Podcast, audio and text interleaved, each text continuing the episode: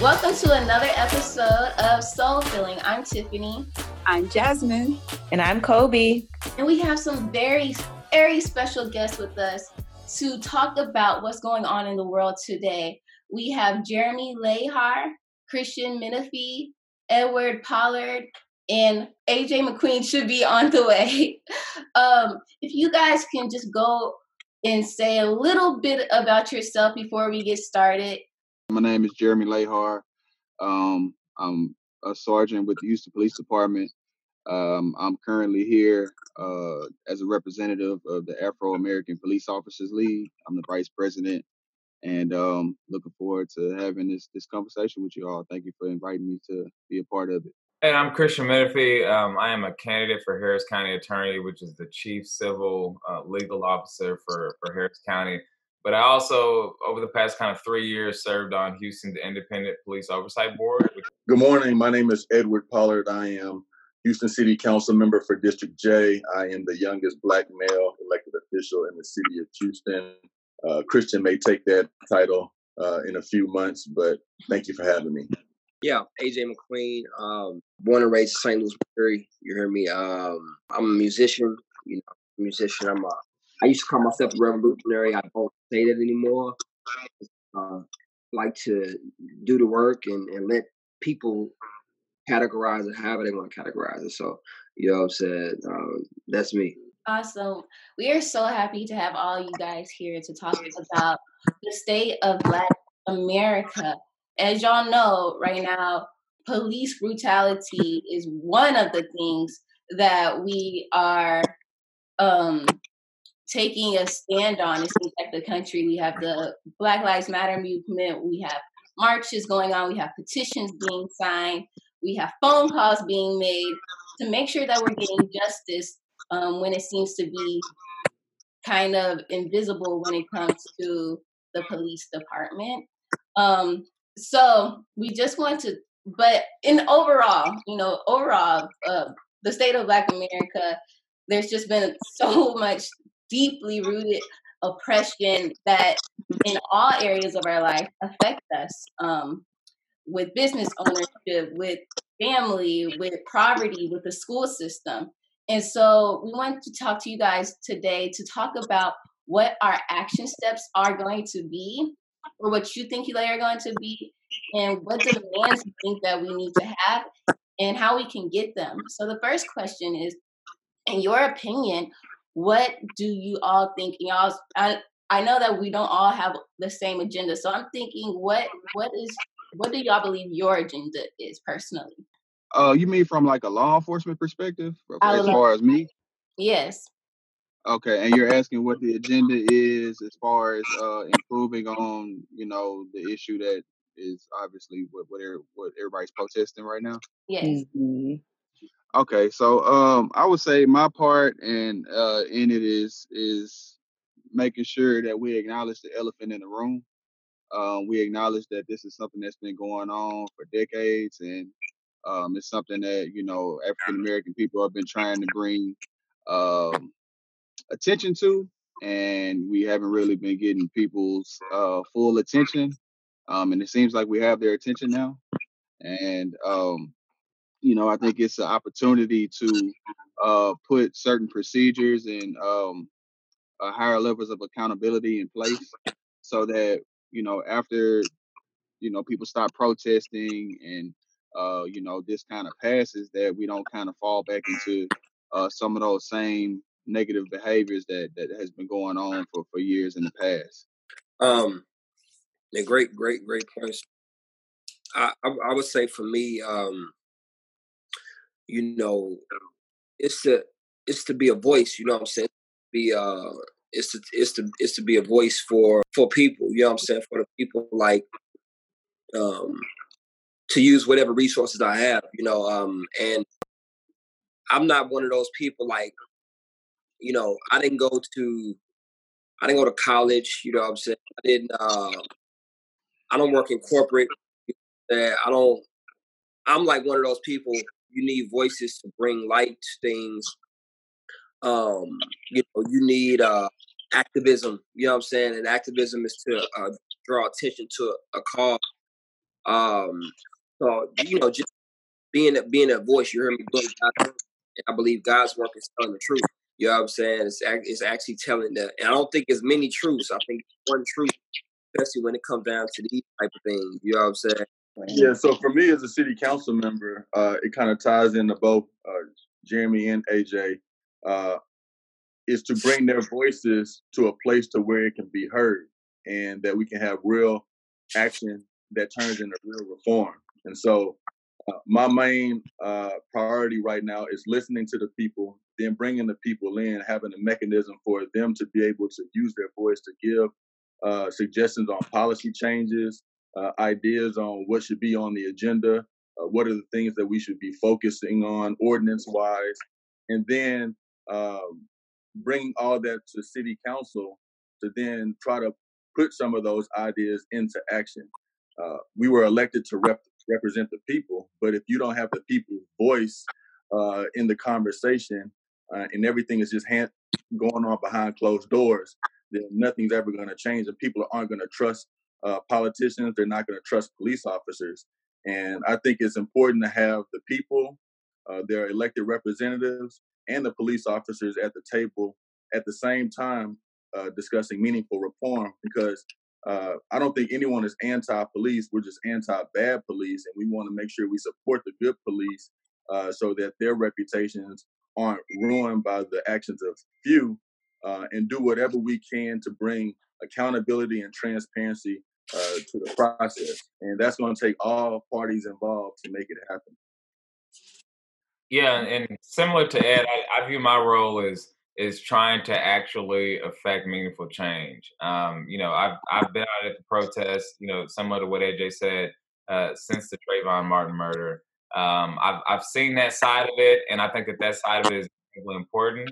Um, and I think that we're really reaching a watershed moment on that side of it. But I think where we're lacking is translating that meaningful policy changes. And so I, I view my role as being one of the people in the room who says, "Hey, here are the solutions that we need to to get done," um, and, and, having that conversation. You know, more often than not, you know, even when I'm out at a protest, when I first started going to protests, if you would have asked me, like, "Hey, so what can we do to change this?" I would have been like, "I mean, I don't know, but stop, right?"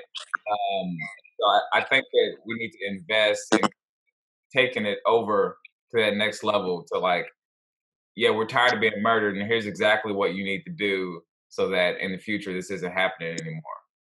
And so what we're doing at City Council right now is through our Public Safety Committee, and I'll send you all this email address. But we are um, going out and trying to reach out to the public to say, send us your issues and concerns, your ideas on policy change, uh, so that we can have a public hearing and not just be behind closed doors, bring the public into the conversation, and so people know what what the public wants uh, as it pertains to policy, and then work through city council and our other elected means to put some of that policy forward. Because if all we're going to do is march, if all we're going to do is, is talk, then nothing's ever going to change. And so we really got to take it to the next step, and it's going to be incumbent upon, you know, some of the new black leadership that's in elected office to push those reforms through. I, I feel like um, that that's a very important part of it is is getting people uh, in positions to make decisions that look like the people who um, the decisions are going to benefit.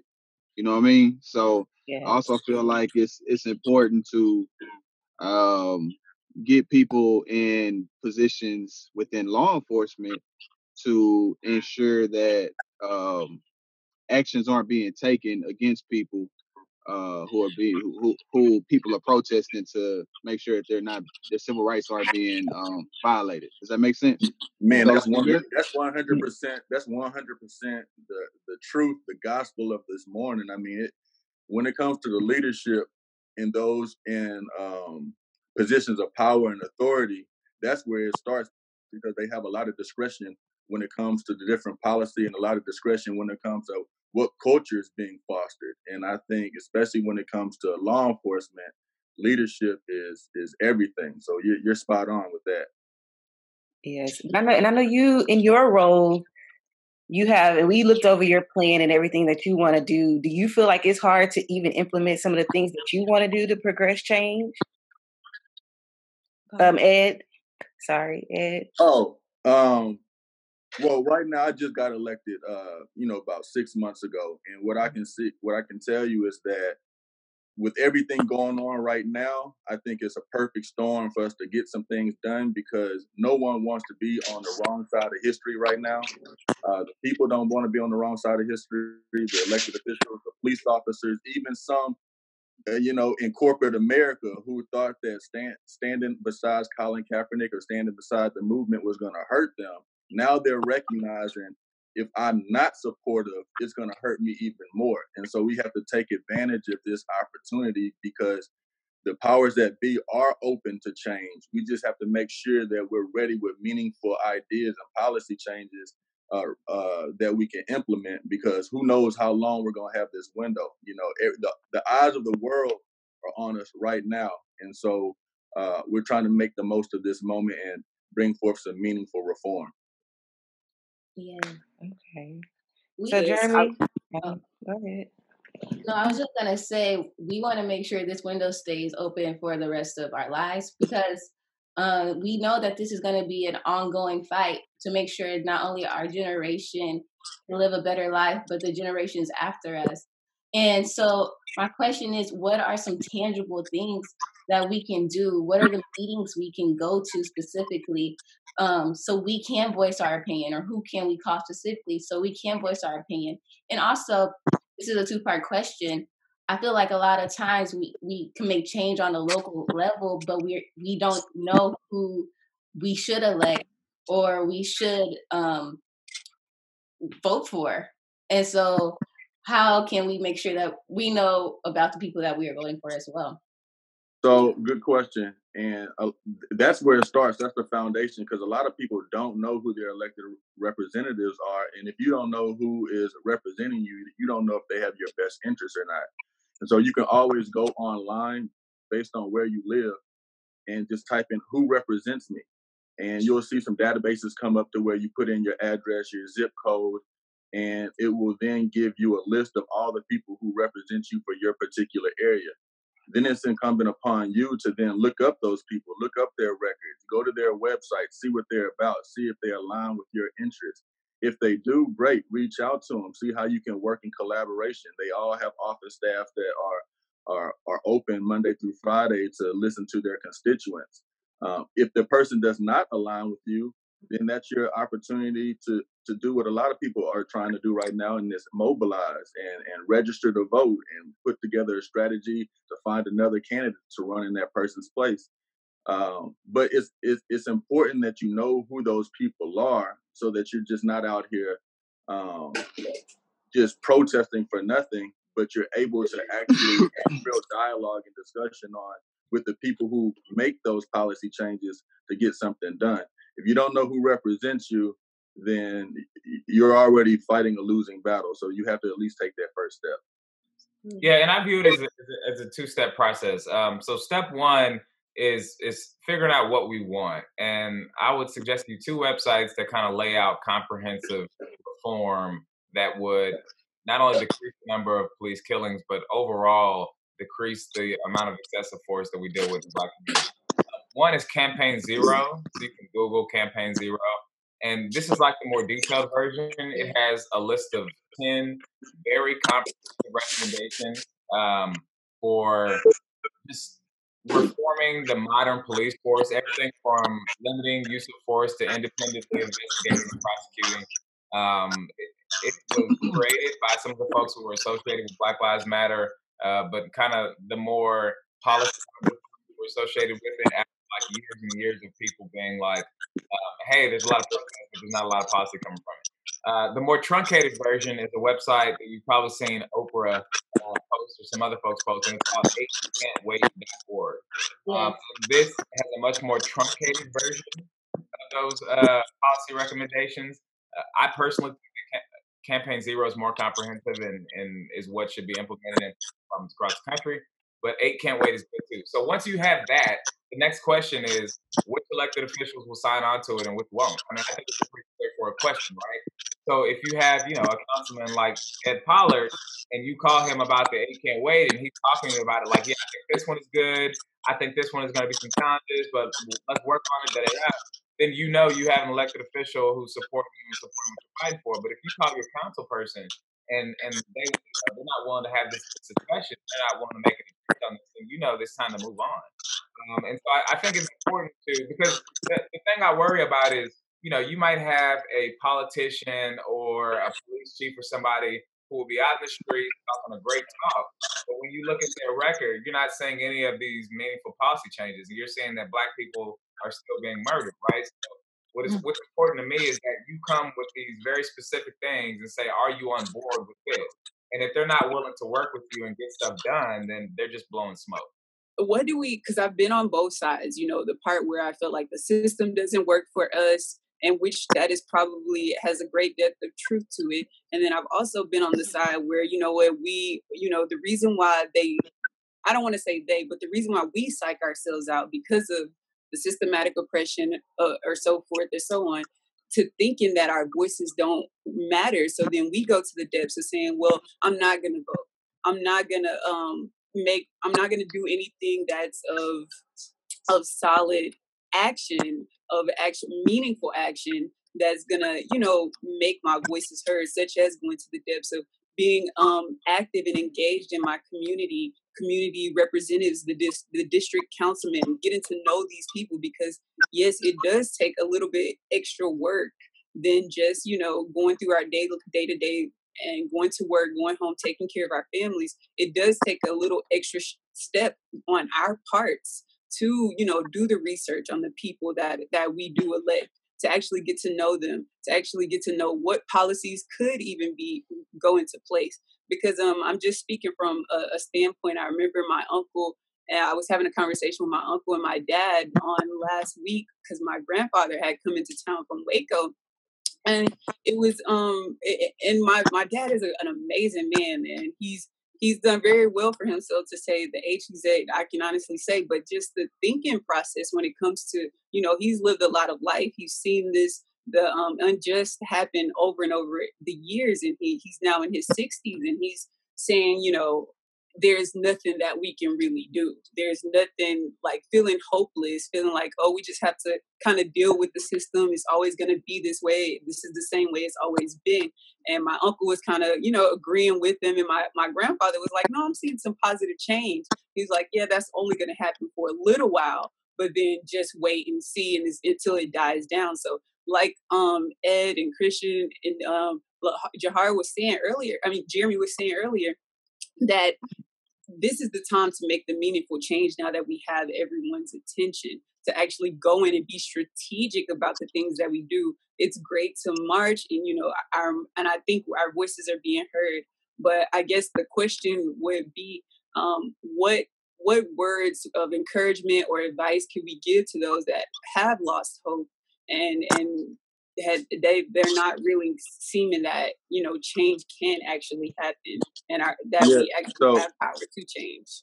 To, to piggyback on that, and that's to clarify what my statement earlier, uh, it reaches your point. Just when I said that we have a sw- small window, uh, because mm-hmm. nat- naturally people do get frustrated with the system, or naturally they do start to have uh, less passion or less attention paid to a particular issue because they just say life goes on, nothing's ever going to change. Mm-hmm. And so mm. while everyone is focused on it at one time, even the people that you normally would not see stepping up and, and want to focus on the issue, you have to strike when that opportunity presents itself. And right now is that time where you see a collective effort from all different backgrounds, all different cultures, uh, stepping up and saying, there needs to be reform.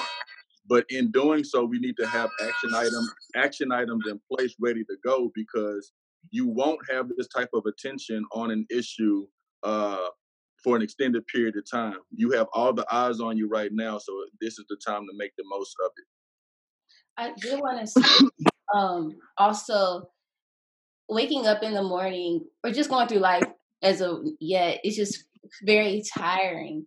But I think one of the things that I want our soulmates to know that this is an extra job.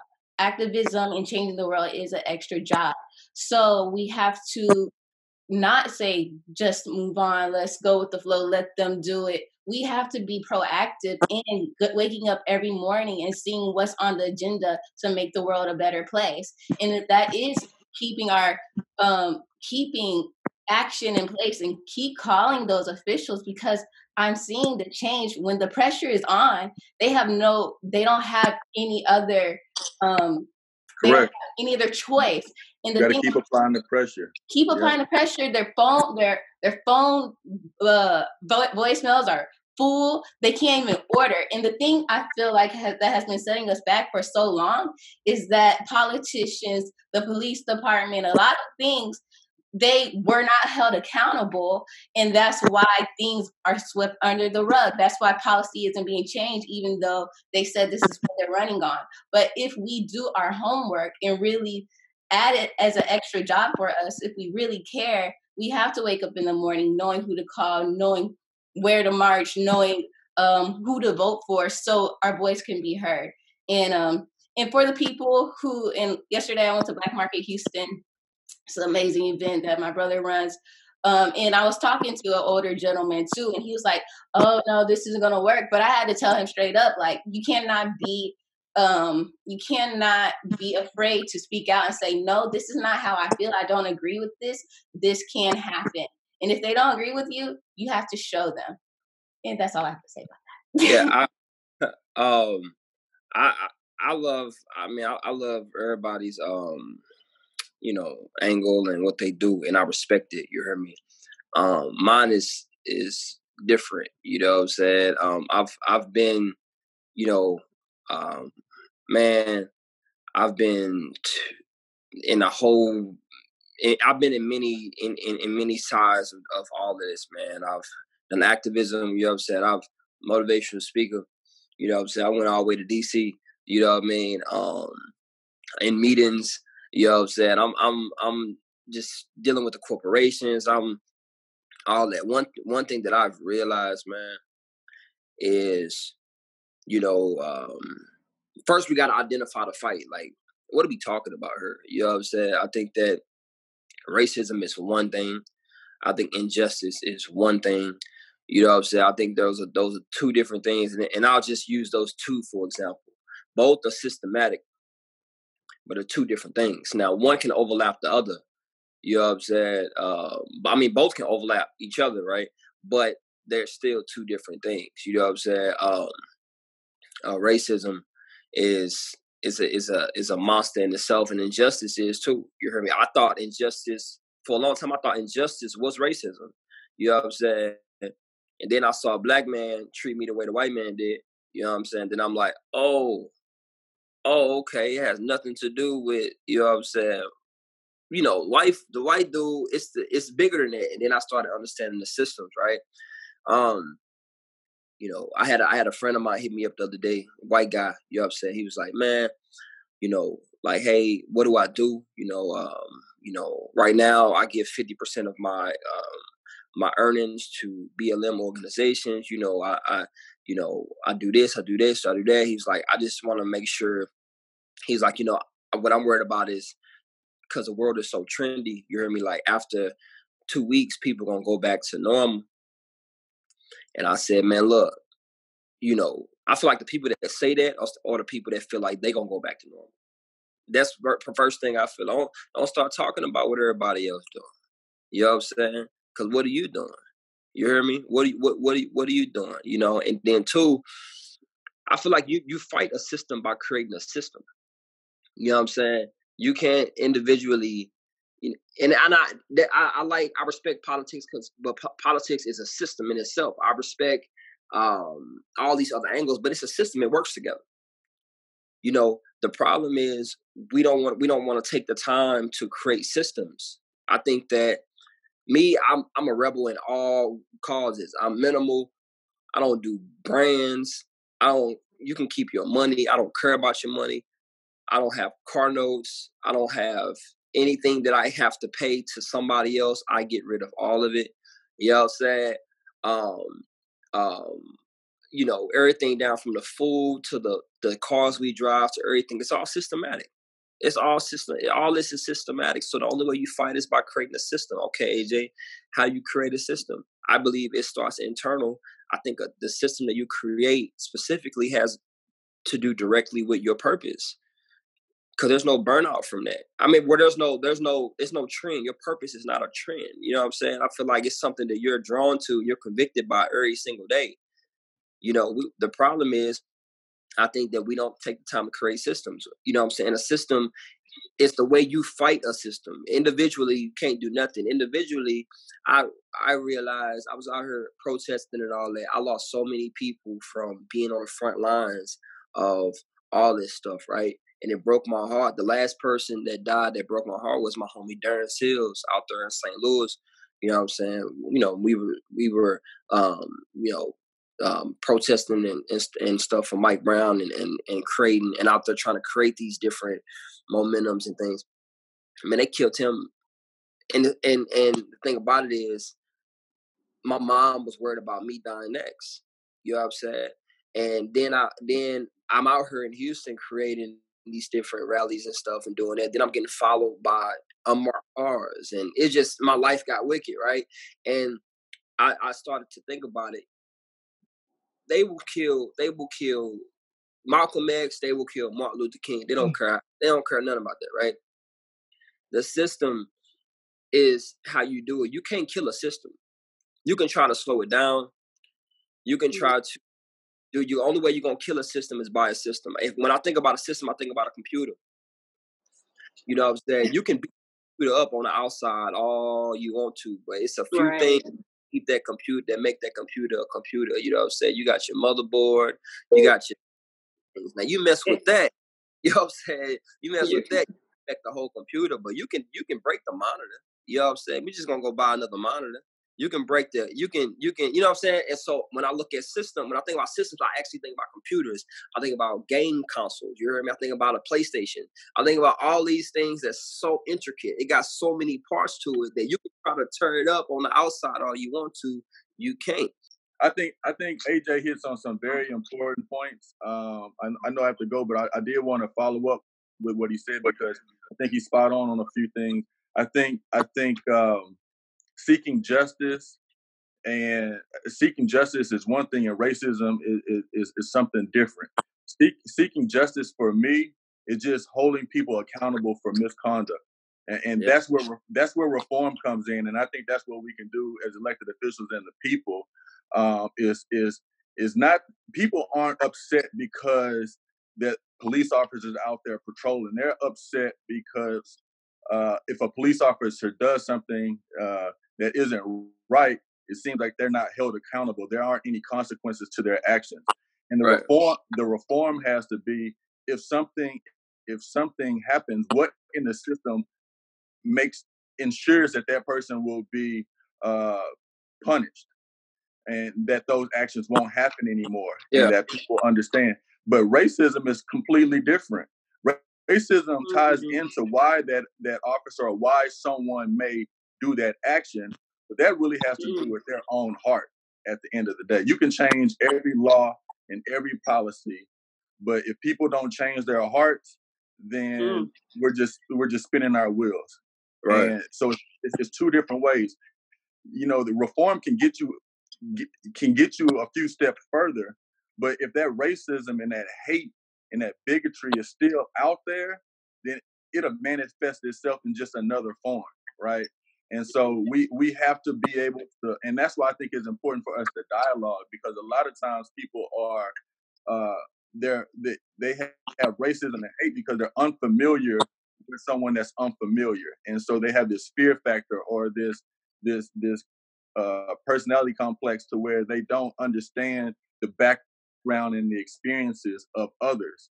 Uh, and so we have to we have to be mindful of that. And we have to understand that by open communication and by dialogue and by mutual respect, hopefully in time that changes people's hearts. And it starts with these kids. Some of these older people, it's, it's just a wrap for them. You know, they're stuck in their ways um, on both sides of, of yeah. all different backgrounds. But with these kids, we have to be able to instill purpose and love so that when they grow up, our, our children live in a better tomorrow than we do today.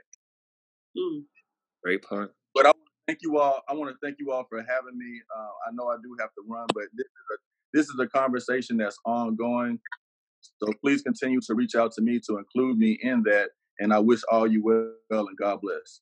Thank you so much. Thank you so much. All right. Take care. Um, that was so well said.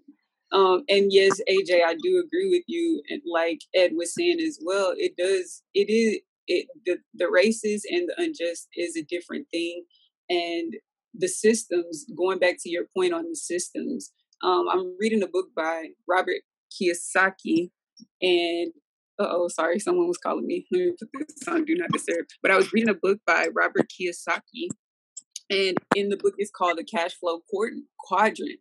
And in the cash flow quadrant, he talks about systems and how you have to, if anything, he, in the example he made, how many of you all feel that you can make a better, better hamburger than McDonald's? And everybody would probably raise their hand, like, of course I can make a better hamburger than McDonald's. But then they say, well, how many of you all can build a better business system than McDonald's? And then everyone will slowly start to put their hands down and be like, okay, you're on to something here.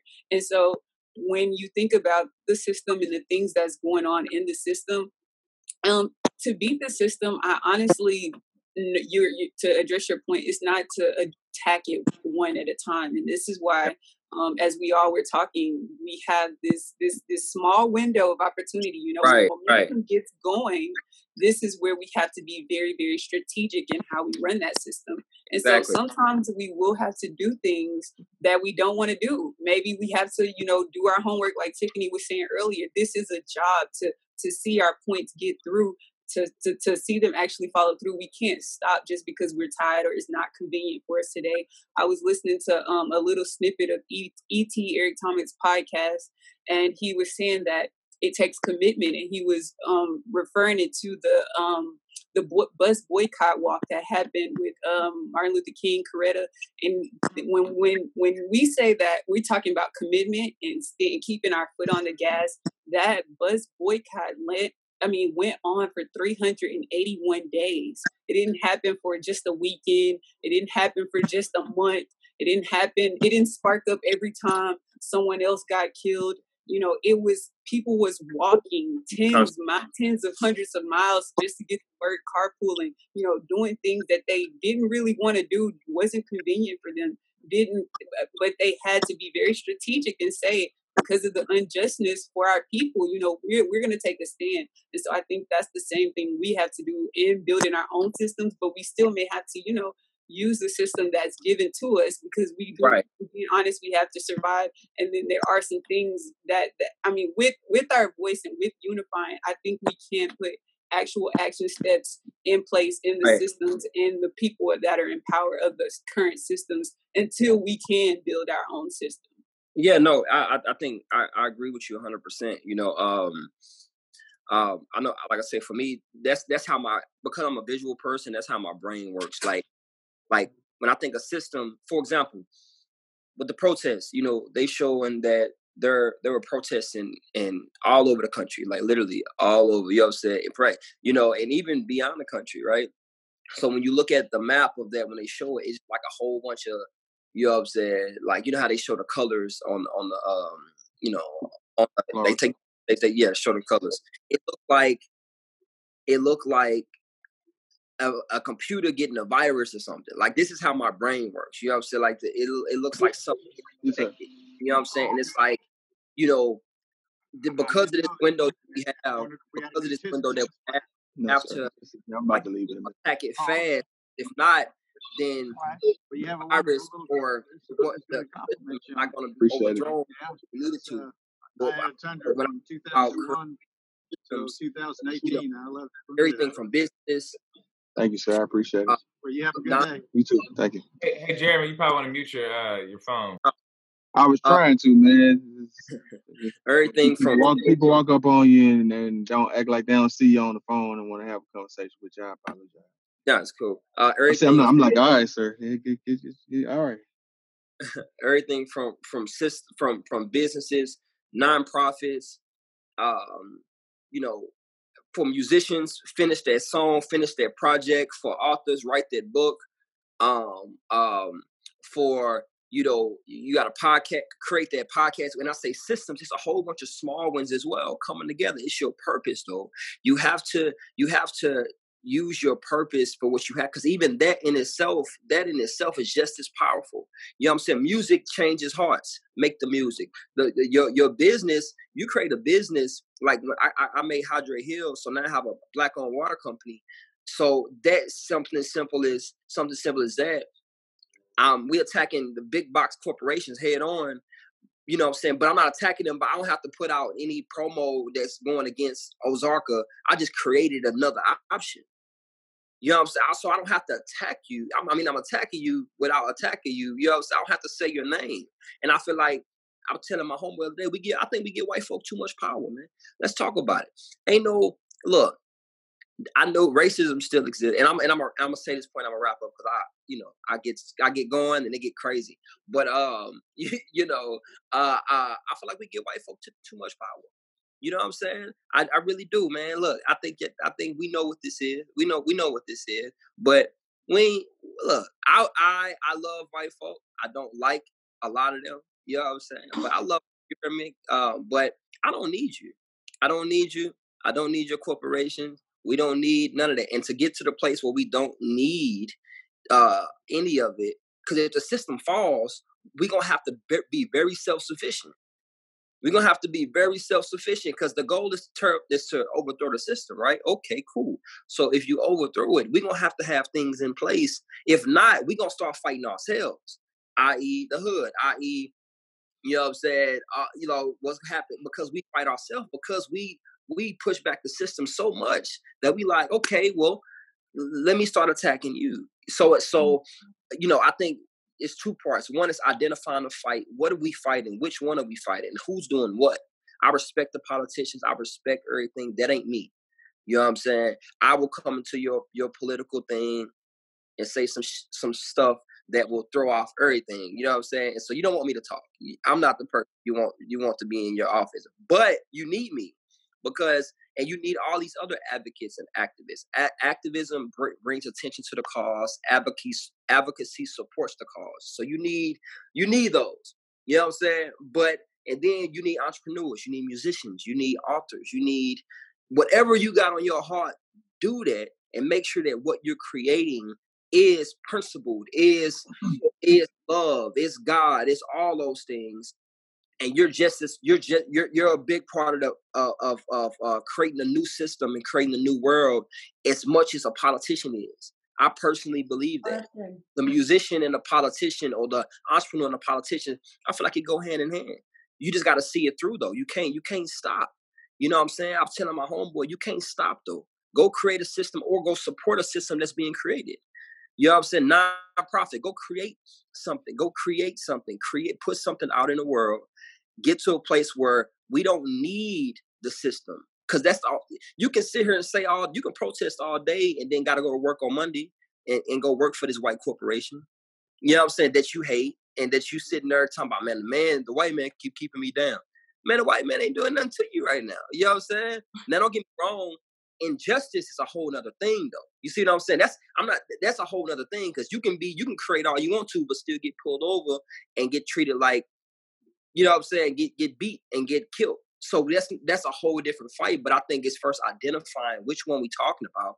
They overlap each other, but they're not the same thing. Racism, oh. we ain't gonna fix racism.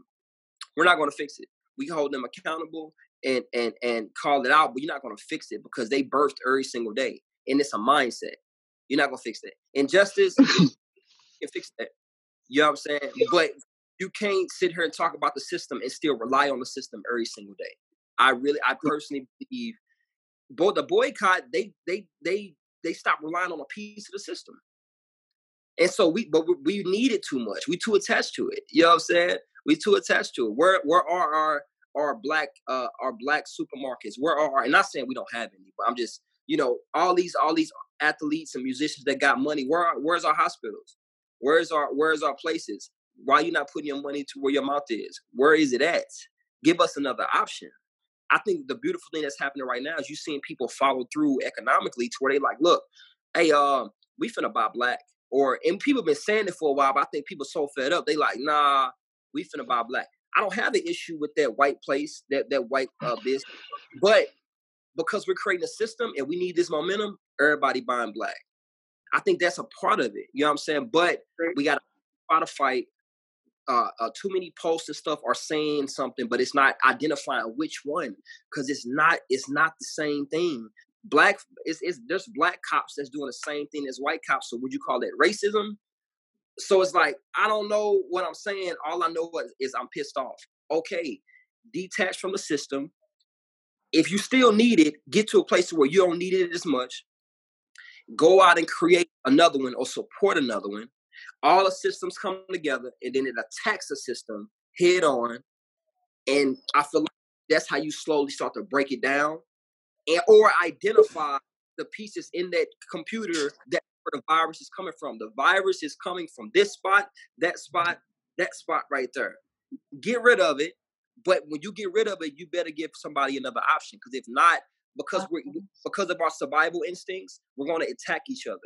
We're going we're, we're going to look at the hood economics in St. Louis right now. They killing each other. Niggas killing niggas right now.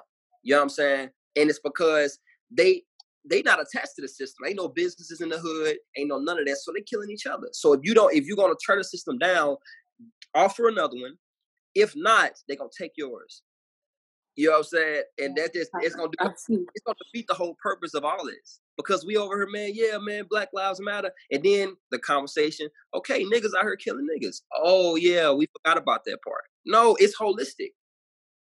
As far as, we, you know, we, we're um, talking about the system and um, eventually coming up with, uh, you know, our own system to replace the systems that are corrupt from the inside. Like you said, have viruses and everything. and I agree um, because these systems were put in place before we were here, and exactly. they're going to be here after we leave.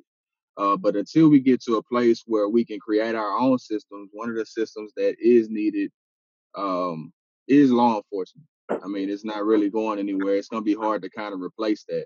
So that's why I say I think it's very important that us as a people, as as, as civilians, and um, you know anybody that comes in contact with law enforcement, is that you know your rights.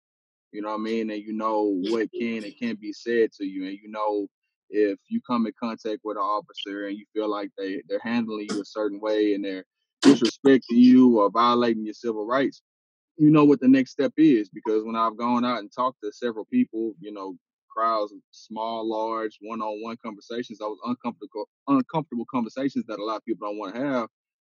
I'm, I'm not really afraid of it. I would rather educate people on it. Like if you feel like somebody handled you a certain way and and they did something they shouldn't shouldn't have, a lot of people make the mistake of just having that bad experience with an officer, taking it, going to the beauty supply, the beauty salon, the barbershop, and telling them about what happened. Man, I can't tell. Man, these laws did this, that, and the other. Whoop de whoop, all of them like that, this, that, and the other. That's that's not really doing anything else. That's that's not really doing anything constructive if you go down to headquarters at 1200 Travis, if you come in contact with an HPD officer that does something that violates your civil rights or you feel like they don't do their job and, you know, they disrespect you, you file a formal complaint. You file a formal complaint. And then there are police that police the police. And they don't know, like, they, we don't have personal relationships with those people that are in those positions. Um, there's an investigation that takes place. And if you don't do that, then that officer is going to go to the next person and disrespect them. And he's going to go to the next person and violate their civil rights. And it's just going to be a cycle. But if civilians and, and people who come in contact with the police know what the next step is, they can point out those people that are, are not doing what they're supposed to be doing, that are making the officers that are trying to do what they're supposed to be doing uh, look bad, and you know we can remove them. But I think, like you said, until we get a system that's going to replace the overall system, I think it's important that people who look like us get in the system and change it from the inside out.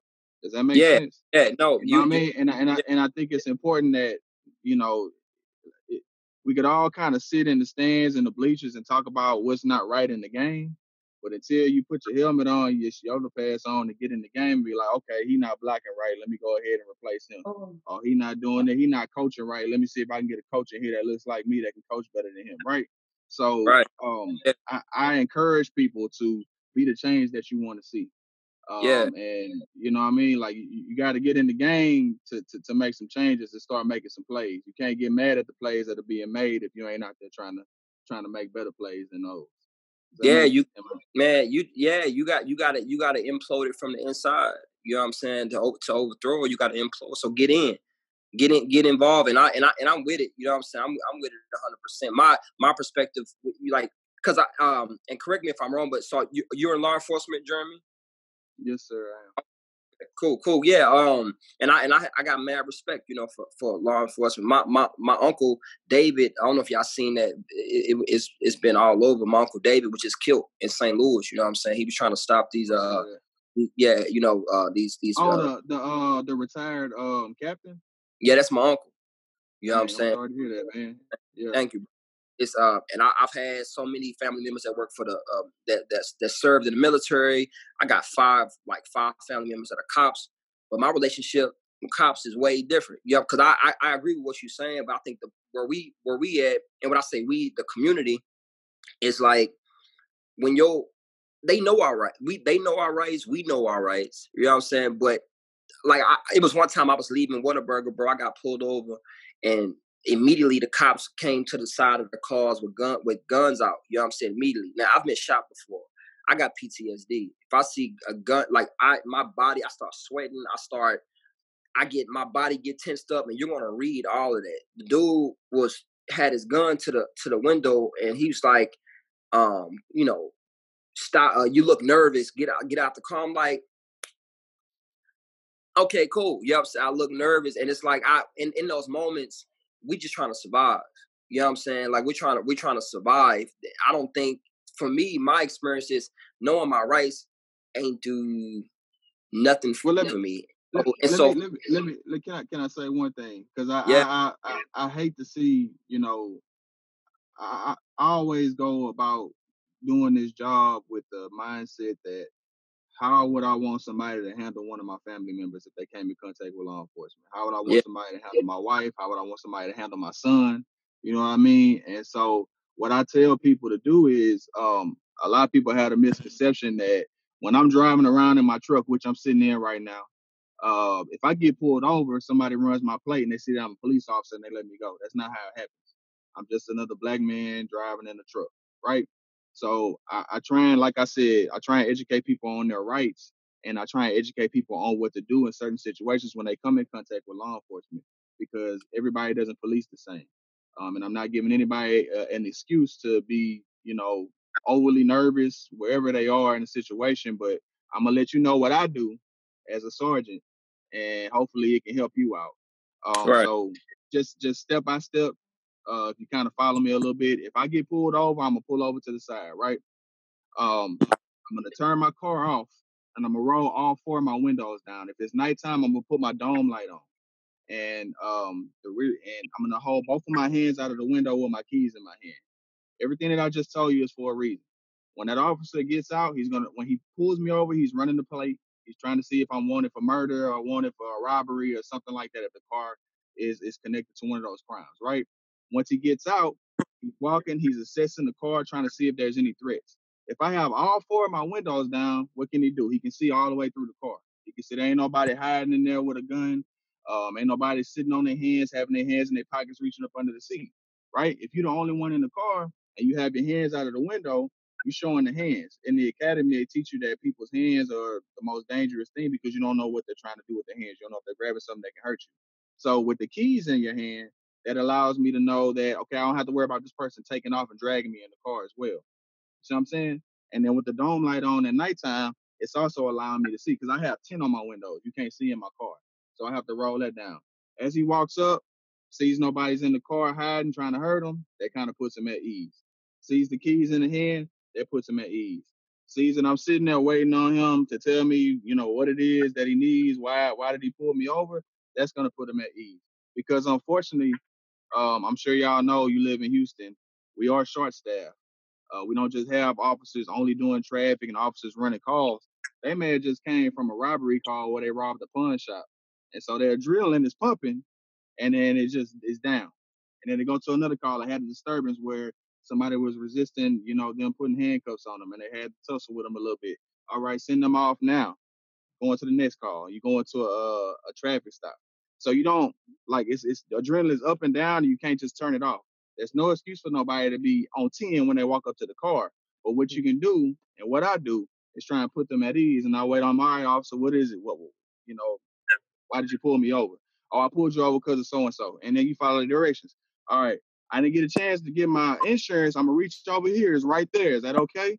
Yes. Okay, cool. If you have a CDL or CHL, hey, I have a concealed handgun license. I have a gun in the car. When I was on patrol, okay, you got a gun, I got a gun too. You don't touch yours, I don't touch mine. Let's keep it moving. It ain't like, oh my God, you got a gun, you know, get scared. That's not how it works. So if you follow those steps, there's absolutely no reason for that officer to be nervous. You know what I'm saying? But if you you nervous and you looking around and you can't stay sit still or whatever, it's gonna make me nervous. So I'm just letting you know what I do, and this is if you can do what I do, I think it'll help out a lot.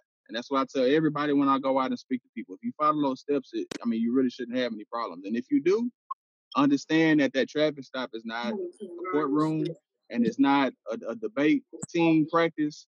Like if you feel like they're not doing their job, get their badge number. You can ask for a supervisor to come to the scene, and they have to call for a supervisor, and then you go file that formal complaint. Uh, the only thing is, um, and I thank you for walking us through that. But we, the only thing is, we've just seen so many times when people do everything right and they still get killed for no reason. And I know, and I know you have to file up on whoever the police officer is.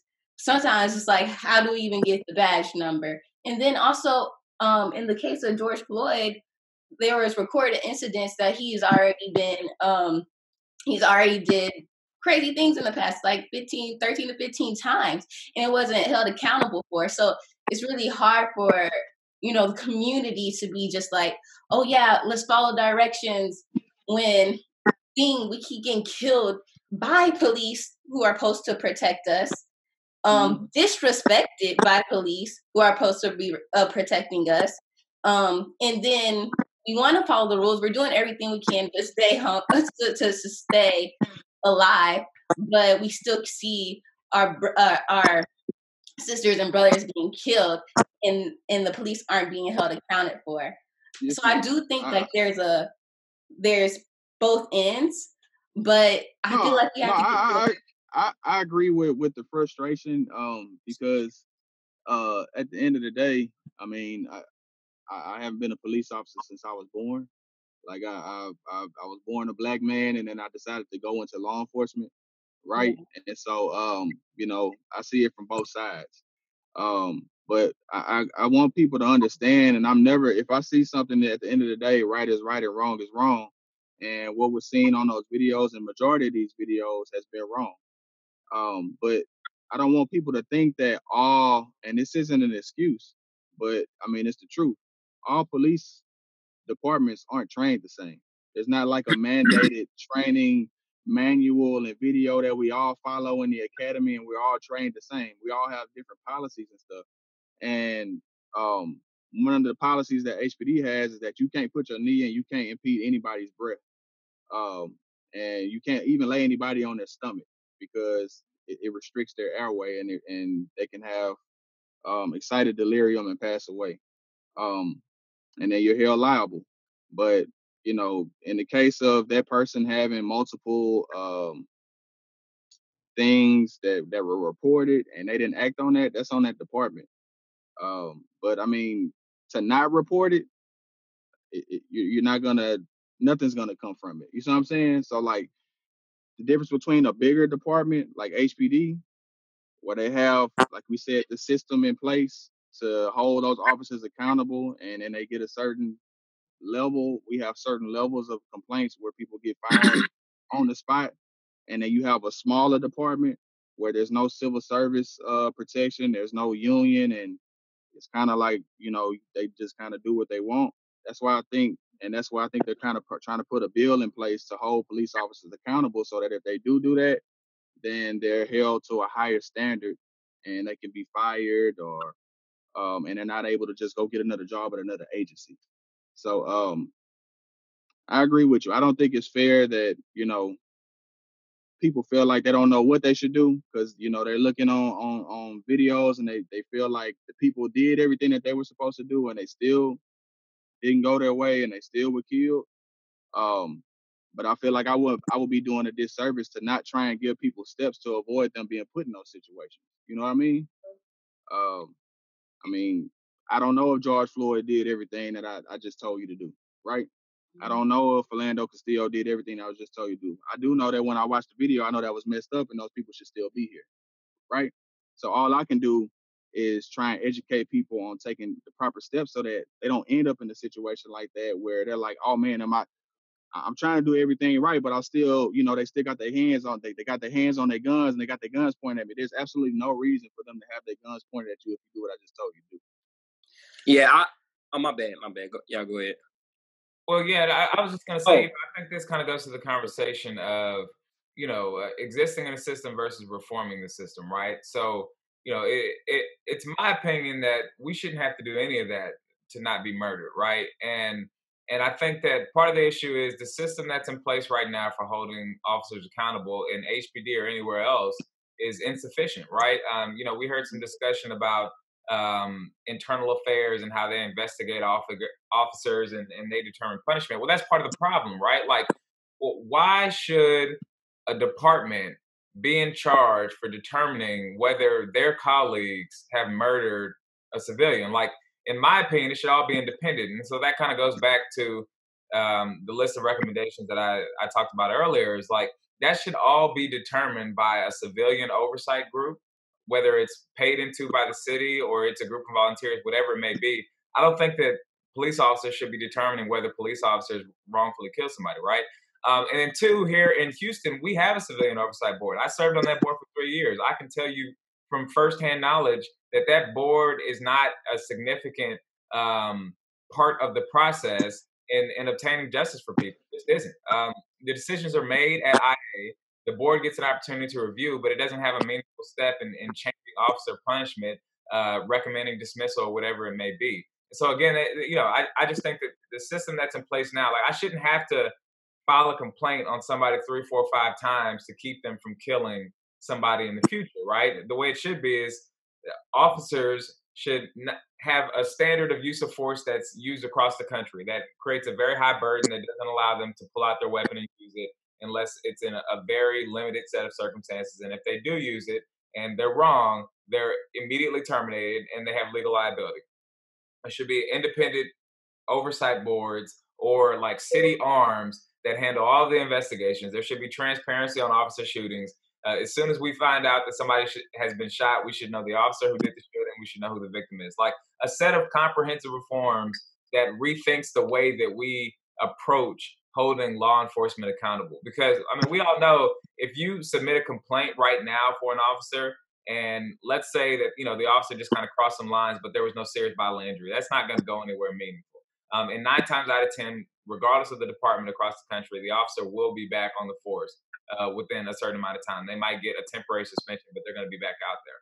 Uh, so I, I, really think that we have to rethink the way that we approach holding officers accountable. Um, and you know, truth be told, like it, think about it. If if I go out and murder AJ, right, we're not going to look at it as okay. Well, you know, how many complaints were filed on Christian before? You know, um, should we suspend Christian from his job? It's, no, Christian just took a life, right? Somebody just died. Um, and so until we stop you know, looking at the profession as a profession that inherently has a right to be militarized um, and to take lives on a regular basis, I think we'll keep kind of running into the same problem. So just to piggyback on what AJ said, we have to reform the entire way that we approach this, not try to uh, enhance the way that we civilians participate in that process as it's currently set up. Yeah, I agree. I mean, I have no, I have no problem with there being a, um, a civilian independent oversight board that determines that. But then at the same time, I mean, uh, just from from what you said, you we were like, I don't feel like I should have to do any of that on on a traffic stop to to avoid being killed. And I mean, that's I, I kind of have to disagree with you on that because at the same time, you you're not looking at it from somebody in law enforcement's perspective when you're walking up on a car and it's like an unknown. It may be somebody who just robbed somebody or or has a gun under their leg that that's just looking because we just pulled somebody over last night and we found three guns in the car, and that could have went left. But if I'm walking up there and I have to second guess myself on how I'm gonna approach that car, um, I'm not saying it's okay to go tap on the window with a gun. I'm not saying that at all because there's there's there's steps that you take. It's supposed to be verbal for it first, and then intermediate um, use like uh, of a baton or a taser, and then go to to the gun. That's the last thing that you're supposed to use, which is deadly force. You're not supposed to just pull your gun out. Now, if they don't follow those steps, then they're supposed to be held accountable for that. Um, but the steps that I just gave is for my benefit and for civilians' benefit to put officers, um, you know, put them at ease so that they're not looking at it as a threat. And I'm not I'm not justifying you know somebody just being scared and seeing every car as a threat, but you got to understand like it, it's not militarizing like you said the the the occupation of a police officer, but you are dealing with you know people who are committing crimes and people who could possibly take an officer's life just from them walking up to a car. So they can't be lax. They have to take a certain level of um, precaution when, when when dealing with those situations. So in a perfect world, we could just walk up there and just have a conversation and, and not worry about what's in the car and what could possibly happen to us when we walk up to the car. That's not how it works. So if the person in the car is not doing anything wrong, then they don't have anything to worry about. Um, in a perfect world. Yeah. We don't live in a perfect world. So that's what I'm saying. That's what I'm saying. If you follow these steps until we get a situation like you said, where we have an independent police oversight board and all that good stuff, everything is reformed, cool. It'll work. But we, we're not there yet. So until we get there, I'm, I'm just trying to give y'all some steps to avoid being in a situation where you're scared for your life, like um, what's his name? Like AJ said. You know what I mean? He said somebody just came up to the car and they were just being overly aggressive, and he was nervous because he had been in a situation like that before. So I was just trying to get him steps to avoid that ever happening to him again.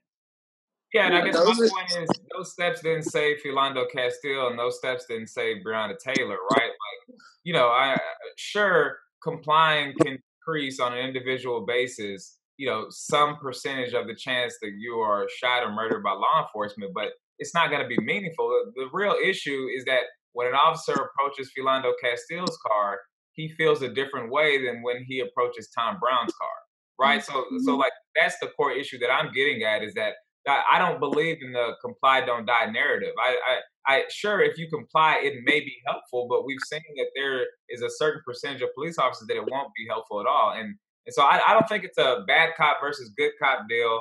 I think it's a this institution was created for the purpose of like being harmful in a way to minorities. Like the institution of law enforcement as it currently exists was created like based on racist premises, right? So I, I don't like for me personally, I'm not out trying to pick who's the good officer, who's the bad officer. I think that when you look at, for example, the Rodney King beating, you had 15 officers out there, right? And and I'm pretty confident that if you would have had 30 officers out there and 15 of them being, you know, believed to be good officers, you probably still wouldn't have got that reported. Like if it wasn't recorded, it's still it, these are systemic institutional issues within the force. And so yeah. that's why I'm just always cautious to push back on the whole, you know, comply narrative because you know I'm, I'm sure AJ can corroborate this. Like we've seen time and time again, people comply and it, and it doesn't save their life. Yeah, and I know, I know, you know, the, the, the worst of the worst is, is the Rodney King, and you have situations where people are getting um, the civil rights uh, and, and getting people, you know, putting their hands on them and people getting shot and stuff like that. But what you're not going to see is the situations where if somebody may be about to do something that they shouldn't do, or if somebody is about to um, possibly be uh, overly aggressive with somebody and another officer does step in and stop them from doing that, that's that's not going to make the news, and that is going on as well. And that's why I said I encourage people who look like us to join, so that until we reform and change everything, which is not going to happen overnight, like the more of us that are out there, we can stop that stuff from happening. And I'm not trying to say I'm going to save the world from the inside of HPD. I'm not saying that at all. What I am saying is we can all sit here and point out what's wrong with it, but until more of us get in there and start, you know, picking out the bad people and pointing out, hey, that's not right. When I'm not going to allow this person to do that, and continue to move up and get into um, positions of, of power and, and, and, and positions where you can make decisions and remove people from the force that you know are doing those things, then I mean, it's just going to continue to keep happening. That's a good point. Good point. Yeah, yeah. No, I uh, I agree. I agree as well. Um, I like to uh, on the side. I make I make websites, right? And I use like HTML code and all this other type of stuff. So when I make the web, when you when you building it from scratch, or even if you just go, yeah, you you building it from scratch. It's when you when you create certain functions in the website. There's certain things that other things can't do. Like it's certain windows that you create that you know if this is a checkout page, it's going. I, I'm going to check out right here, right? And there's certain things that I that even if I tried to do it, it wouldn't because of the coding and the way that the the way that it's set up you can't do certain functions because you just can't do them. You know what I'm saying? Like you, it's just even if you try to do it, it won't go through. You know what I'm saying? And so when I go going back to just my point about systems, like I do think that there's certain systems that we can infiltrate and we can implode and change them. You know, my relationship with and and uh, respect to respect to you, Jeremy. You know, I'm saying I respect you know you what you know what you do. Uh, I don't like cops at all at all. You know what I'm saying? I don't, I don't, because, and I used to be a gang member, right? In some fashions, I'm still a gang member, you know, according to just, you know, some other, other stuff, inactiveness, right? There's no way, it's as good as a person as I am. When people th- see my tattoo, they see, when they, when they think of gang, you're to think, one thing. You know what I'm saying? I kid you not. Where I'm from, man, and my experiences with cops have all ended I had a cop pull me over, throw everything out my trunk, and I told this dude that um, I had I, am I'm, I'm a musician and I just came from you know uh, um, um, because I have a you know my nonprofit Writers Block. We had just gave backpacks in the hood. This dude threw every backpack out the car, uh, looking for drugs. Every back and, and sat me on put the handcuffs on me, sat me on the curb, ran his fingers through my hair, trying to see if I was hiding something in my hair. Sat me down, right? And that was, I think that's, I was, I was, I was 17 when it happened. You know what I'm saying? And I kid you not, bro. I don't, I don't, I've never met a good cop ever. I've never met a good cop in my life. You know what I'm saying? At all. And um, for the sake of the Zoom and whoever's watching this, or whoever will be watching this, I want to elaborate with you know, other other parts of how I feel. But I've never I, met. I, I, am sorry. I'm sorry. I, I, really, I, am sorry to hear that you feel that way, man. And I mean, I are you from Houston? Not from St. Louis. Okay, that's what's up, man. I, am from Houston, man. I grew up in Studewood, so I, I I know you may not be familiar with what that is, but it's it's it's it's a it's a neighborhood. It's it's a it's a rough neighborhood. And so when I was growing up there, I didn't really see the police, and I I didn't really I didn't hate the cops, but the only time I saw them is when they were coming to taking somebody to jail. You know what I'm saying? So we didn't really have any positive uh, interactions with the police, and a lot of my friends were arrested in and out uh, for doing you know things that they chose to do. Um, and my interaction with the police was you know them embarrassing me in front of my friends. Um, you know I don't really have to go into details about that, but um, I can't let you know that negative interaction with them make me think that that's how all of them were. And I'll be honest with you, I never wanted to be a police officer growing up. I didn't join the, uh, the, the police department until I was 25.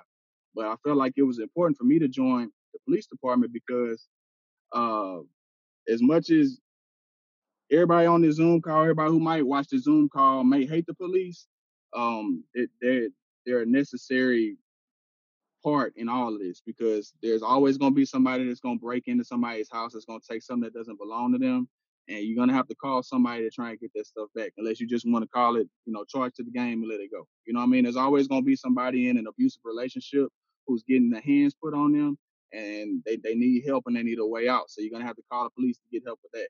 Like there's gonna be somebody uh, sexually abusing a child. Gonna need help with that. So the police are a necessary function of everything. And um, the reason why I don't have a problem with anything that Christian is saying as far as you know, coming up with these these ideas of reform and having a, a civilian board to make those decisions because I can honestly say I've been a police officer for nine years. Now I'm a sergeant. I haven't missed over not one person because I believe in karma. I believe Right. in the difference between right and wrong. And what I'm, I believe that if I go and I come in contact with you and I do you wrong, I call you out your name, I put you in jail when you don't need to go to jail, I take you to jail, drop you off, then I go to another place, do that. Go to a group of people, do that to them. Go to another group, do that to them. I'm not gonna remember all these people's faces that I'm coming in contact with, right? Who's to say that I'm at Walmart in regular clothes and you didn't got out of jail, you felt like I did you wrong, you're gonna end up coming up to me and catching me slipping. You know what I'm saying? So I feel like, you know, you do right by people, you help people the way that you want to be helped, um, and you hold people accountable that are working with you as your coworkers to do the same thing. You want them to treat you. I treat everybody like I want my mom to be treated. You know what I'm saying? Right, So right. And um, I, Can I, I, can I I, think that I think that's important.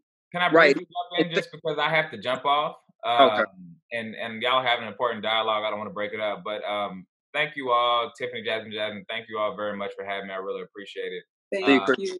Yeah, Officer Lahar, thank you very much for coming on. Uh, AJ, shout out to AJ Masons. Um, so, president of the African American Police Officers League, uh, DeAndre Hutchinson. Uh, Hutch, me, and AJ all went to high school together. Um, uh, AJ and I rode the same bus. Hutch and I played football together. Um, Yeah. I went and talked to APO when I was running. But I appreciate y'all having me on and having this important discussion. I'll let these fellas continue it. Y'all have a blessed day. How you too, bro? Right. Thank you. We were actually in the process of wrapping up ourselves. Oh, can I, can I can I say this one thing real quick? I'm sorry. I'm sorry, Oh, Jeremy. you got it. to, to your to your point to your point um because and i appreciate you for saying what you're saying but when i when i say this i said look i've never met i've never met a good cop ever and but i've met good people that are cops right and what i and for me what that means is because the system in itself is so bad you've never met I, I don't think nobody say they've ever met a good gangbanger. I don't think they can ever say that. You know what I'm saying? Like because of what it represents. Like what gang what what gang banging represent, regardless of our knowledge, regardless of the and ethics that you know what I'm saying. We have we got the loyalty, the family dynamic. I didn't even know I was in a gang until somebody started trying to kill me. I'm like, I thought it was positive. We just all wore the same colors, and we, you know what I'm saying. But my point is, I've never met a good cop, but I've met good people that are cops because I don't think you can be. I think the system is the system is so corrupt that I don't think you can go. And I think there's cops that actually go around her saying that they're good cops. But I, I, I don't. If the system, if the system is what it is, can you say, can you say that? Because what you're saying, what you're saying, you're good at, or what do you, what you're saying you're good at, is is corrupt. It's horrible. It's just, it's horrible. And so my relationship with law enforcement has always been one that that is, um, it's it's uncomfortable. But you and just hearing, I kid you not, just even this Zoom call and hearing you talk, it makes me identify you. You know what I'm saying? And so that's the point I was getting to. It's like I, I'm hearing you talk. I don't hear cops talk, bro. And I've been I've been around. I don't hear mm-hmm. cops say what you're saying. You know what I'm saying? And that's also the problem because we rarely hear cops speak against this system anyway. It's man, it'll go viral. I think it was a dude in a protest, big big old cop, bald guy, who was just he said He's in Atlanta. Yeah, I man, it's it, it's 15 seconds of him saying, "Hey, nah, you know, I ain't with that. If I see this going on, I'm gonna say this." That went viral because we all like, "Damn, that's for wow." You know what I'm saying? 15 seconds of that. 15 seconds went viral, and that should show you how across the world we all feel like, man, this is, and we don't even. He could have just been saying it, but it meant a lot to us. It meant the world to us, man. So, but meeting, but hearing you talk, I don't know you personally, but this right here, you know what I'm saying, it's it's important because it makes me it helps me identify you. You know what I'm saying? As as a person who I'm like, nah, I know a cop who feel this way, feel that way, feel that way. But I kid you not, bro. In 30 years, I probably met three of y'all, bro. Three of y'all that that have verbalized, you know what I'm saying, what you just said, even the practical steps you said. I don't feel like it works for me. They when they see me from afar, bro, I look like I look like bad news. You know what I'm saying? I had a cop tell me that. He like, nah, bro, you just you just give off bad news. And okay, cool. Cause at, but at the end of the day, somebody like you, and I think that in our neighborhoods, we need more. I, and I don't know how it works, and I would love to talk to you offline maybe, but we just need more of, you know, people like yourself, you know what I'm saying, and and and um who who are more vocal on this type of stuff to help us identify who those cops are that are good people.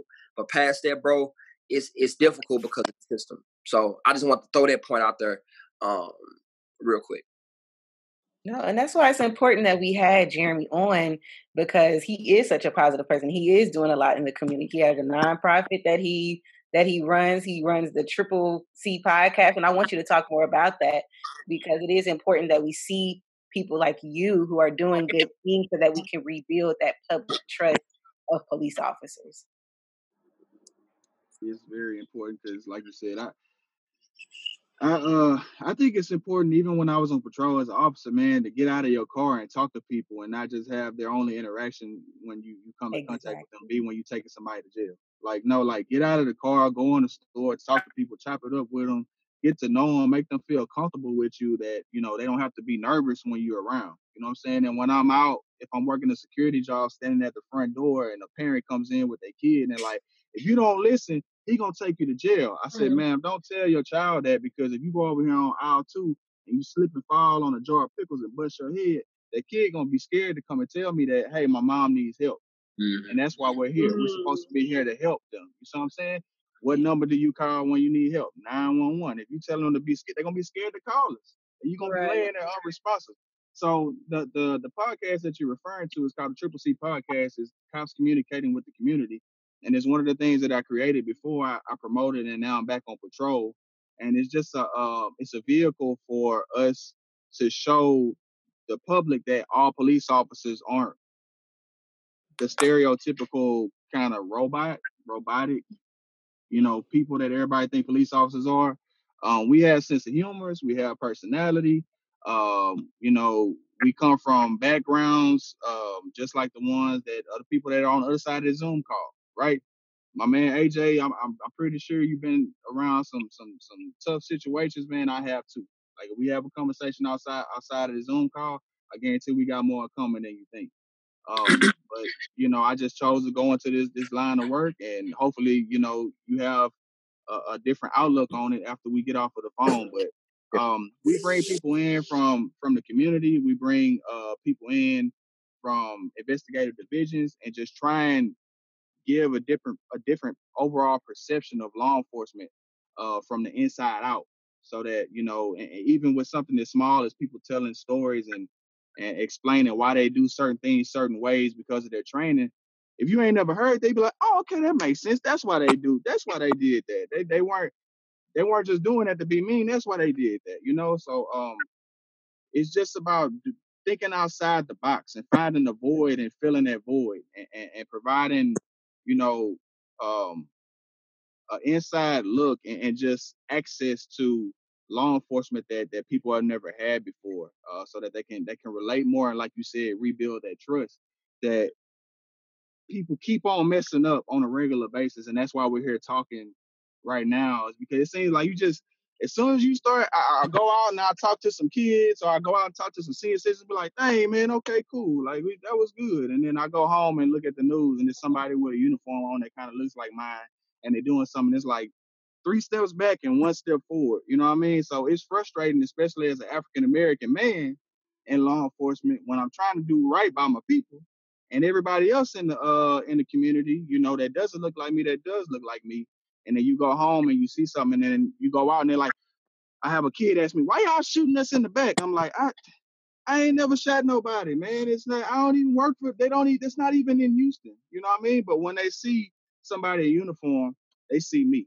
You know what I mean? And that's why it's important that more of us join, more of us get out there so that kids, people our age can see themselves in law enforcement, feel like they can make a change, feel like they can point out those officers that may not be doing what they're supposed to be doing and get them off the street so that we can offset the bad that's going on and get back to, you know, the reason why I got in law enforcement, which is to help people who can't help themselves. Respect, respect. I love that. I just wanted to say one last thing. Um, I'm, I'm, just so glad, uh, Officer Lahar, that you brought that up. That um, that officers, they're we, they're humans just like we are. We are all humans, and a lot of times people that do, that has had bad officer experience with an officer or an officer that has had a bad experience with one black person they may give this blanket bias approach to each side and that that that's just that's in it of itself is i just want to let this movement be known that it's not black lives matter versus blue lives matter versus cops it we really should find a way to see the good in all because that's that in and of itself is is just another system sort of like racism the reason why okay. racism exists why, is, why does it always turn to that i can't stand that like why can't it with the blip, with the, I just saw something on TikTok. Did y'all see that TikTok of the lady who was talking about burning houses? No. So so she gave a metaphor. And so it was a burning house. And she was like, Oh my God, my house is on fire. Oh yeah, white girl. Help. Yeah. And then the lady was like, well, how my house, what about my house? And she was like, Nobody said your house wasn't important, but my house is on fire right now and the people inside of it are in danger. Can we, you know, get some attention to my house? And you know, I I appreciate your house. Your house is important, but mine's on fire right now. Can we get some attention? Well, I, all houses matter. It's like nobody didn't say all houses didn't matter. We just saying that this house is on fire, fire. and people are dying in it. You know what I mean? Can we make sure we put this fire out first? You see what I'm saying? And so, and, and back to the, the thing, like you said, if you come in contact with somebody, you have a negative um, interaction with them. I, I the, the, the metaphor I use with kids when I go and talk in the schools is everybody has a teacher that they love going to their class, right? Because they, they let you out, you know, you get a little bit more freedom, right? Mm. But you learn, you have fun. You can't wait to go to that class. Everybody got that teacher who they can't stand going to their class and they just dread it because they mm. rude, that you know, they hard on them, they may talk to them sideways when you go to that class that you can't stand that teacher and you had that bad interaction with them, do you walk out in the hallway and go in that next class and be like, man, I'm not trying to hear nothing you saying. All teachers act like that. All y'all be tripping. no. You can't let that one bad teacher make you think that everybody that works in that profession is the same way. Same thing when you go to Chili's and you have a waiter who you can't find them when you need some ketchup. That don't mean like every waiter, every restaurant is bad. That's just a bad interaction with it it's just it's just a lot more that can go wrong when you're dealing with law enforcement. That's why I think it's important that training be mandated, better training be mandated across the board. You know what I mean? It's not a good it's it's no excuse. Uh, this this is a smaller department. They don't have that good of training, so that's why they had so many. Mm-hmm. Oh man, they need to find the funding so that they have the, the same level of training that these other big departments have so that we're all doing the same thing and we can all be held accountable on the same level. Absolutely. Yes. And, and you basically said it all. And that goes the same with racism. The reason why they feel this blanket approach because they haven't met enough people that are of color that to see that we're just like them and that, you know, we we are good people as well. And of course, this is not a, a situation that's going to change overnight. We all got to know that and of course, this is not, you know, something that can be tackled right now. It's definitely going to take some time. And this is a not a one conversation blanket approach. And of course, we can't address everything. Yeah, we have so much to say. so, so much things going in my my head right now. But I know we have to wrap up soon. But I, I just really want to thank you guys and the guys that were here before because we have to have this conversation. We have to talk about accountability and we have to communicate with each other if we're all trying to, you know, make this world a better place. And like AJ, AJ said before, we have to make sure we're tapping into our purpose more than anything because God has a plan for all of us and we have to we have to walk in in those steps and I think um right now it is causing people not to be so fearful of what we used to be fearful of. You know, right now the bigger picture is I'm going to speak up against um I'm I'm going to speak up against what's bad because despite what may happen to me because my brother or sister's life depends on it. My future kids' life depend on, on it. And um I'm just so passionate about this. And I just yeah. I'm just, I'm just, I just love our people so much. And so that's why we have to have this conversation. And I, I just want everybody to just help hold themselves accountable and the people around every little injustice, whether you're in the store whether from big to small, whether your boss is treating you wrong, I need everybody to be able to be held accountable because it matters. Um, so we could really reform this, and I really do think we could both infiltrate the system, do good in the system, and help people and create our own systems. But the the point is, we have to do what God tells us, and we have to be in solidarity with each other when we're making these changes and support what AJ's got going on. We have to support what Jeremy has going on, what Jasmine, me, and uh, Jasmine have going on because um, if we build these system and no one's there to support us, we cannot move. We cannot move forward.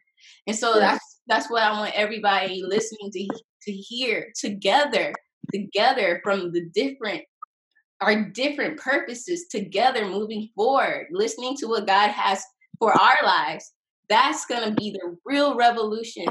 Um, so I'm just really thankful for this conversation. I just love y'all so much. Um, yeah. all right, Edie. Um, all righty. So um what time is it, y'all? It's affirmation time. It's affirmation time. It's affirmation time. So, if this is your first time tuning in on the Soul Filling podcast, we always, always, always, always end our podcast with a positive affirmation. What the heck is an affirmation? An affirmation is any statement that you are using to transform your life. Either you're transforming your life for the good or you're transforming your life for the bad. Maybe you used to saying things like, I'm sick and tired, I'm broke, I just, nothing's gonna change. Instead, try speaking positive things into your life, like things just continuously get better and better.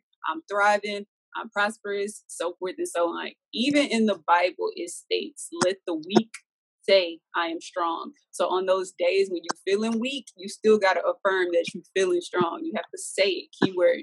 So I'm affirming that there are trillions, millions, and billions of y'all out there tuned in and we're going to go ahead and end this thing off with our positive affirmation. Who wants to go first? Okay. um, let's see. I am affirming that we as a people unify, prosper, and live in divine harmony and love. I I believe in myself. I believe in our people to make a real change in our lifetime. And I am dedicated to the work forever. I am a Black woman and I am proud to be a Black woman. And I will do my part to help our community move forward. Y'all's turn. yeah, I mean, y'all had a lot of practice. Uh, it seems like y'all have done this before. Every week. right. Only only 120 episodes later. I know, right? Dang, y'all been doing it. Okay, I, will try. Um, I am uh, um, a black son, husband, and father. Uh, and that's who I identify as before anything and uh, I will do my best to educate the next uh, generation of, of young men who look like me, uh, who come from similar um, backgrounds and and uh, obstacles as me, so that they don't step in the same holes that I may have stepped in, and uh, they can surpass um, anything that I have accomplished and not see their um, circumstances as uh, an excuse not to be successful. Mm. That's good. Yeah. Um. I uh. I I hope that we, you know, begin to or continue which one, um, to see that we are made in God's image. Um, like literally made in this image. Like we are, we twins. Me and Jesus are twins. We look exactly alike. And I believe that when we know who we are, we will change what we accept, what we allow. We'll change um, our convictions. Our convictions will shift. And I pray that uh, and hope that you know we start to get convicted about a purpose. We start to get convicted love. We started getting convicted about um, um, integrity, you know, and, and courage. Uh, and as it says in Isaiah, I hope that we um, begin to do right, seek justice, and defend the oppressed, um, and get convicted every day when we're not creating. You know, uh, so yeah, that's it. All right, guys, let them know where they can find you so that they can follow y'all's particular movements. uh, for sure. Um, well, you can hit me on Instagram at AJ McQueen. Uh, you can go to my website, ajmcqueen.com. Um, if you go to uh, Apple Music, Spotify, Tidal, SoundCloud, I have a, a, few projects out. My last project is called Goatish. Um, so that's out. And um, I my nonprofit, We Are Writers Block. Uh, you can check us out on Instagram. Um, we are always in the community, you know, performing arts and literacy organization. Um, and also Hydrate Hill water. If y'all want some uh, some water, have a black owned water company. Um, you know, alkaline water, and we deliver in Houston. You know, uh, so yeah, holla at me. Awesome. Um, you can uh, find out about the Afro American Police Officers League at uh, apol.org. Um, and some of the things that we're out here doing in the community and uh, department wide. And um, my Instagram is uh, Mr. MR underscore officer uh, 713. And uh, that's going to be on Twitter. And um, and then my nonprofit is the Houston Prestige Project. It's, it's a that's a pretty unique name. You just type that in and it should pop up to Facebook or whatever. Mm-hmm. And um, that's that's pretty much it. Oh, and um,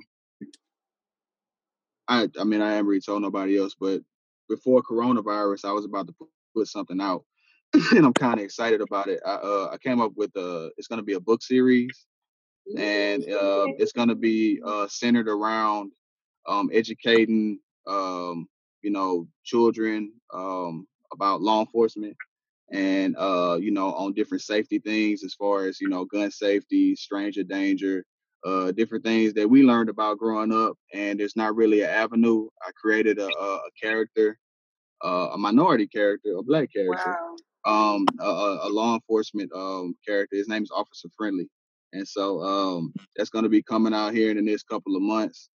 Wow. And uh, it's not really there. Like I said, there was a void there. I, I read to my kids every night, and there there are no law enforcement characters like positive characters uh, that they could identify with. So I'll be looking out for that.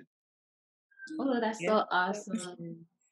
All right, so make sure you know you can follow us everywhere. Soul Filling Podcast everywhere. S O U L F I L L I N G. I already know that this episode builds your soul, so make sure that you share it everywhere on Twitter, on Facebook, on Instagram, because we will repost it and we just need more people to hear this conversation. I just love what we can do when we come together. So we love you guys so much as usual. We'll it's till next time, soulmates. We love y'all. Thank you guys so much. Thank you. All right. Thank you. Have a great one.